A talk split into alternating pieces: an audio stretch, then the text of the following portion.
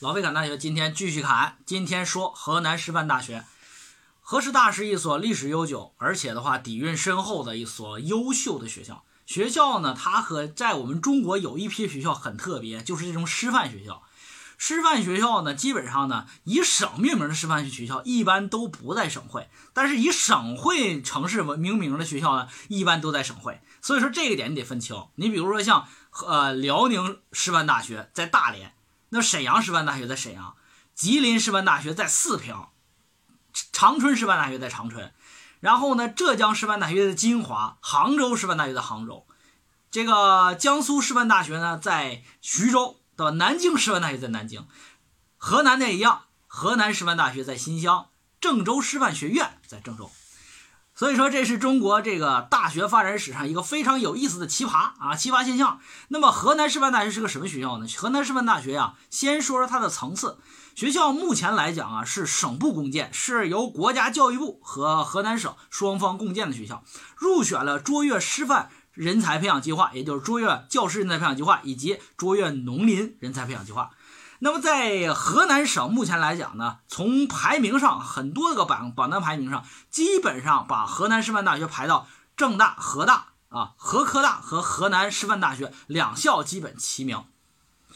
呃，以费老师的这个往年的报考经验哈，基本上呢就是说，对于学校的理解啊。郑大、河大，如果你的分数不够的话，再往下选。如果同学你的想法是想未来读研读博啊，比较相当于从事稳定性的工作，那么想选一个比较好一点层次的院校的话，啊，我经常会推荐河师大。那，如果同学那你在郑大、河大的分数又不够，你这时候在河南又想选一个这个工科院校的话，或者是医科院校的话，我一般都推荐河科大。所以说。这个从某种意义上来说的话，那它的一个定位基本上就在这个位置了，啊，那么这个河南师范大学它的这个这个啊，到底好不好？咱们从五个维度来去分析，哪五个维度呢？第一就是这个学校的环境，对吧？我们学生上大学肯定想要一个有一个呃自己配得上自己的一个校园环境，包括这个学校的发展，这些都是校园环境哈。这个第一个，第二个什么呢？就是这个学校什么样的专业值得我去学？就这个学校哪些专业比较好？第三，这个学校的升学怎么样？未来考研、读博有没有方便的平台？第四，这个学校的就业到底好不好？第五，这个学校未来有没有发展？那么，在我经常给大家推荐学校的时候，基本上从这五个角度讲，我们逐一来探讨。第一，这个学校的环境，学校目前占地呢是一千三百亩地，也一千三百亩地。然后呢，这个目前来讲，在校生呢达到各种的啊本硕博各种的留学生，一共是五万人。学校目前有八十三个本科专业，然后呢，在整个的这个啊这个覆盖到二十五个学院，重点八卦。一句话，八卦一句话，什么？就是这个学校确确实实是一所阴盛阳衰的学校。那这个衰到什么程度呢？啊，女男比例达到五比一，惊人的五比一。也就是说，我们男孩子到这个学校，绝对来说哈，只要说你的个儿差不多啊，你的身边这个可以说是追随者将会就就是络绎不绝。这就是我们说的这样的一个师范院校的这样一个特点啊。但是呢，学校呢，其实呢，有着深厚的底蕴。啊，学校有深厚的底蕴和扎实的这样的学风，追溯于一九二三年，学校这个百度上说成立于一九二三，其实这个学校呢，真正的衣钵应该说大部分继承于当年建校于一九五一年刚建国的时候成立的中原师范学院，啊，在这个基础上啊，当年呢大家知道新乡原来是平原市，平原市是吧？所以说呢，当时这个成立了这样一个中原师范学院。那么在此基础上扩建为河南师范大学，整个的学校目前来讲完成了本硕博三级的培养体系。那么对于我们学生未来到这个学校之后呢，想在本校就是最差最差考个研究生，我觉得相对来讲呢还是比较容易的啊。包括我们现在其实有相当一部分哈，相当一部分高分学校到目前来讲其实还没有博士点。啊，我经常说的，你比如说上海立信哈，啊，你比如说这个南京审计是吧？这些学校，你别看它分收的五百八九啊，一本线上八十多分，但实际上目前来讲还不如河师大啊，它还没有完成博士的培养定位，也就是说博士点还没批，但是河师大现在已经博士后流动站都五个了所以说从这个角度来说呢，河师大一点儿也不弱啊，一点儿也不弱。学校目前来讲呢，它这个。专业，第二个点说它专业到底哪个专业好呢？其实呢，学校目前的这个河师大的这个综合程度呢是相当高的。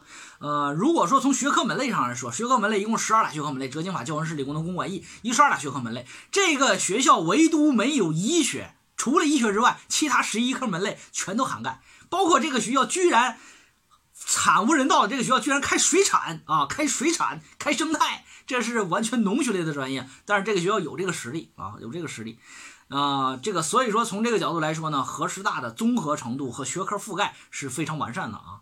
这个整体上这个呃河师大的一个情况是这样的一个情况。那么单从它的这一个专业角度，哪些专业好呢？总结为一句话，什么呢？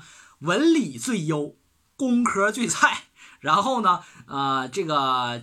这个文理最优，工科最菜，然后呢，经管艺术属中流，这个水产生态没人爱，这个就是这个学校的专业特点，并不是说他这个这个说这个这个对于师范类大学，大家都知道，基本上脱胎于文理啊，脱胎于文理啊，所以说从这个学校的这个二零一七年的学科评估哈，这个学校呢，二零一七年大部分学科都参加了评估啊，在这个整体的最后表现上来讲，虽然没有拿到 A 啊，A 减也没有啊。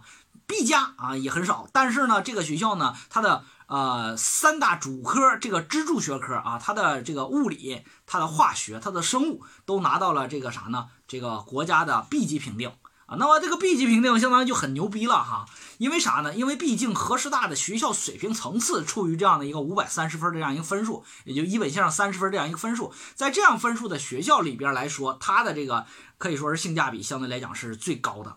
最高的啊，你你你个五百三，你看啊，浙江城市学院啊，浙大城市学院啊，浙大宁波理工啊也好，或者是说是北理工珠海也好，或者是说这些很多其实都没有博士点了，更别提学科评定，当时都没有参加，根本就没有这个实力啊。B，你看那个这个咱们说这个谁呢？说这个河师大的物理物理学评到 B 级，B 级和谁相同呢？和苏州大学、上海大学是平级的啊。苏州大学、上海大学的物理也就是台式 B，所以说呢，在某种意义上来说呢，学校呢脱胎于文理，它的文理特别强势啊，文理学科特别强势。也就是说，在这个地方呢，你学这个基础学科呢是非常好的。那么学校目前来讲呢，由于师范学校，它的工科确实比较菜。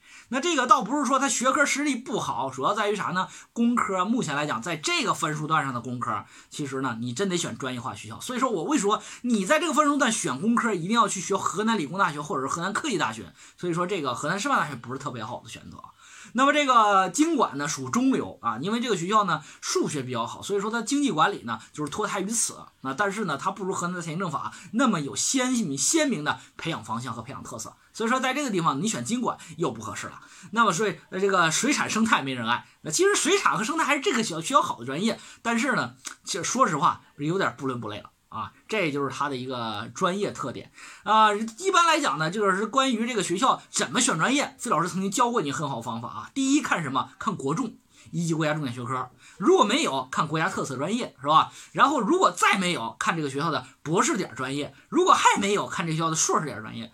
学校目前来讲呢，你看它的这个硕士点专业，四分之三都是文理，比如说物理啊、化学啊、生物啊，然后呢这个地理呀，然后呢这个。这个相关的这个统计学、数学呀，然后还有就是它的这个接下来就是它的经济学、管理学，包括它的计算机，当然也有，当然相对来讲呢比较弱一点哈。这就是这个学校的好专业，基本于此。好，那接下来，那么我们就该说一说这个学校的升学了。学校和师大目前的升学整体上，整体上是一个比较值得吹牛逼的事儿。为啥呢？因为这个学校啊，真的是学风特别特别棒啊，学风特别特别棒。这个河师大呢，目前来讲，二零一九年毕业了七千两百多人啊，七千两百多人，这其中有百分之将近百分之三十的人最后都读研了，都读研了。那这个百分之三十什么概念哈？我给你这样解哈，就是说华南理工大学这所九八五大学的升学率也就如此，也就如此。所以说从这个角度来说啊，这个河师大的这个确确实实这个学风还是非常棒的，就是大家都生活在一个积极考研、努力奋斗的一个环境当中，所以导致啥呢？很多的同学最后考研成功上岸了，是不是？那么有人说老师这个学校的保研咋样？其实这个学校保研真的很菜。这个学校保研真的是啥呢？真的是不行啊！学校目前来讲只有百分之五的保研率，这还说它的优秀专业哈，比如说它的生物，包括它的物理，包括它的好的文理学科哈，有很多好的这样的保研率。但是我跟你这样讲，这个学校的大部分的保研率基本都在百分之三左右。那么对于这样的一所学校，又在低保研率的情况下，又有这么高的生研呃生研率，说明这个学校的学生真的很努力。我觉得呢，至少这些学生放之全国也是啥呢？能够 PK 掉很多优秀学生的一些这样的学校。学校升学的这些同学当中，百分之五十考上研的百分之五十都输入了升入到双一流大学及双一流的学科学校。所以说这个学校呢，升学率和质量还是非常棒。说说它就业。